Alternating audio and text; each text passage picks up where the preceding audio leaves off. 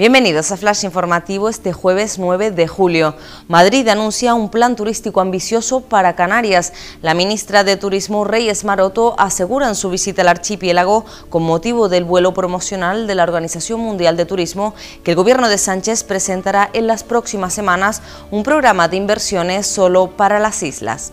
Las recomendaciones europeas frente a la COVID-19 serán obligatorias desde hoy en los aeropuertos españoles y las aerolíneas. La detección de síntomas en los controles sanitarios podrá determinar la denegación del acceso. Además, se establece que todas las personas que entren en el edificio terminal deberán hacer uso obligatorio de mascarilla quirúrgica. Santa Cruz de Tenerife ahonda la grieta entre el Partido Popular y Ciudadanos a nivel nacional.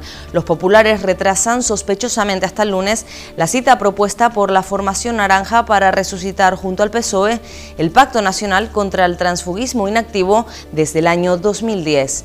Tenerife logra un histórico acuerdo para cerrar el problema de las aguas residuales. Con una inversión inicial de 170 millones de euros, se mejorará el saneamiento y la depuración de las zonas de Arona Este, San Miguel, Tenerife Oeste, Comarca de Acentejo, Granadilla de Abona y Valle de la Orotava. Más noticias en diariodeavisos.com.